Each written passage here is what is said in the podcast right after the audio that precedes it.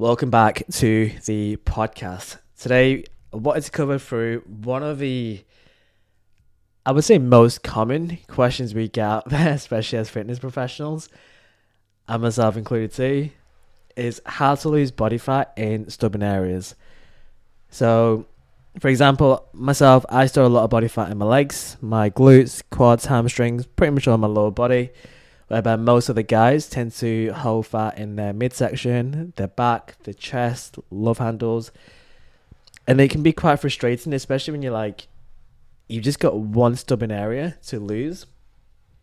And it can also be frustrating to realise and hear from other fitness professionals, oh yeah, you can't lose body fat in stubborn areas. You have to lose it overall. Has some truth to that, but there's also ways to speed up the process, which I'm going to walk you guys through.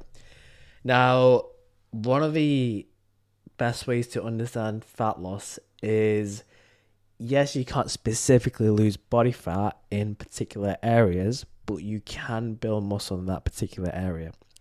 For example, growing up, I've always had bigger legs and I've always stored a lot more body fat. So me, if I gain 5 kilograms, from the upper body standpoint, I won't see too much change. I will see a change, obviously. I will see like some body fat accumulation, but most of it would be in my legs. So I'll just notice legs pretty much. And for me, like growing up, I've always had bigger legs. And for me, that's why I trained them a little bit more. Now, some guys may be like, oh yeah, my leg's already big, I don't need to train him. Maybe you need to train him actually more in that standpoint. But what happens is when you think of changing your body composition, you're looking at losing body fat, building muscle at the same time, right? Now, if you lose body fat, then yes, that's going to be the number one guaranteed condition to lose a stubborn area.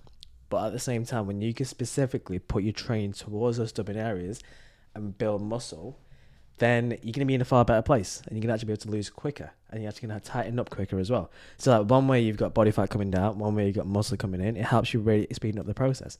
And that's kind of what I've done over the last 12 months as well with my legs. It's like, more muscle, less body fat, you've just tightened up the area about kind of focusing both sides of the coin rather than just being on a fat loss program with no muscle gain, and you end up looking smaller and actually pretty much the exact same, but just smaller dimensions. So what I really focus on, let's say for guys, if they want to build the chest up to look leaner, then you're going to have to really keep it basic with the chest pressing movements and really get strong. And get stronger.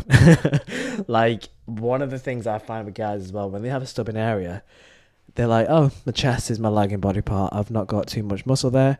Like, oh, cool, how much do you bench press? They're like, oh, 14 kilograms, 16 kilograms. I was like, yeah, that's kind of the problem right there. If you get that to like 30s and 40s, your chest is going to look fantastic.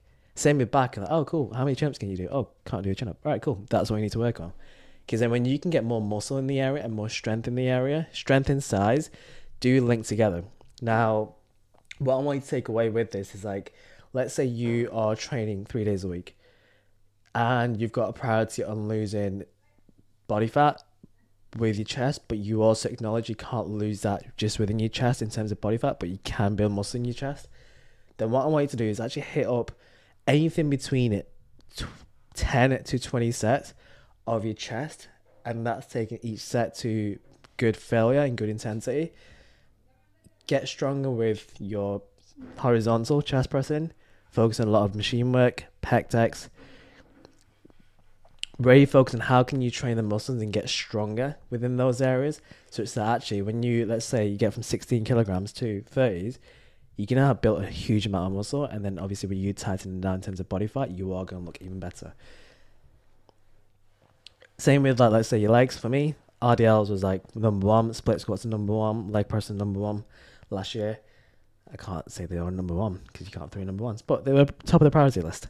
And then me getting from like 60 kilograms RDLs to 180 kilograms RDLs, that allowed my legs, my glutes, my hamstrings to really tighten up. And whilst I was in a fat loss phase as well, then I actually found it was much easier to look leaner. Quads as well. And that's one of the main things you want to get. Like, you can't specifically lose body fat, but you can specifically have your training geared around building muscle there. So kind of going back to the guys, chest, train that more, get stronger, focus on getting stronger with your dumbbell bench presses, your pec decks, pretty much your chest movements overall. Back, you're looking at RDLs, you're looking at chin-ups, you're looking at pull-downs, you're looking at rows. Keep it very basic. You don't need technical things.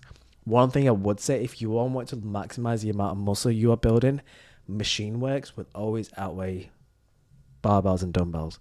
And the reason why is because machines have a high level of stability. I mean, you don't have to worry about injuring yourself, getting the technique wrong. All you do there is you lift heavy. It's very, very safe to take it to high levels of failure. And if you drop the weight, you just drop the weight. Like, whereby if you do, let's say, a barbell squat, you drop the weight, something's going to happen. If you do a hat squat, all right, cool, jump at the bottom, jump out. Or leg press, all right, cool, so jump out the machine. So you can see how, like, using machines is going to be one of the best ways to build muscle, and I highly recommend it because most guys think, oh, because I'm a guy, I'm going to do dumbbells and barbells. It looks more functional or masculine, whatever. You're self-sabotaging that, and machines are one of the best things you can do. And think of it like this. Mr. Olympia, he does Smith machine squats. Doesn't do barbell squats because it allows him to push to complete failure with safety. Also build more muscle because you're not worried about stability. So that's kind of like a wrap up. So what I want you guys to take away from this is when it comes to losing body fat, stubborn areas, most guys will lose it differently. They will also gain it differently. Women also differently as well. You can't spot reduced body fat, but you can spot, target and identify where you want to build muscle. So then one way you've got muscle coming in, one way you've got body fat coming out, it helps you tighten it up. But how you do that is focusing on getting stronger within that area. So let's say you want to get stronger. You want to lose body fat in your chest, get stronger with your pressing. You want to lose body fat within your back, get stronger with your pulling, your rowing. You want to lose body fat with your legs, hamstrings, whatever. Start training them more, get them strong, and lose body fat whilst you're on a fat loss program. I can guarantee now that's literally the biggest thing you can do. And then in the long term, you've not got a stubborn area. Now, caveat. Abs wise, if you want to lose body fat in your abs, you can do that in terms of doing a lot of crunches. Definitely wouldn't recommend it. You'll be in the gym for hours. How I would recommend training the stomach area would generally be doing a lot more leg training and more free weights. Kind of contradicting what I said earlier in terms of free weights, but think of dumbbells, barbells. So you can do like dumbbell split squats. You can do heavy goblet squats. You can do dumbbell RDLs, barbell RDLs, hip thrust, those movements where you can't still take it safe to failure. I wouldn't really recommend a barbell squat in that area because you can't take it to complete failure. Using like lower body workouts, if you think of it, doing a plank doesn't have too much tension on your full body, doesn't have too much tension on your core, but having to brace your core in a very, very strong, very heavy remaining deadlift or split squat, that's going to actually have it where you're actually recruiting the core a lot more, engaging that than sit-ups ever will. So if it comes to the stomach area, train your legs even more. It's going to really build up your core strength. It's going to really build up the actual capacity to build muscle there. And then you get stronger legs, you'll also have a stronger core.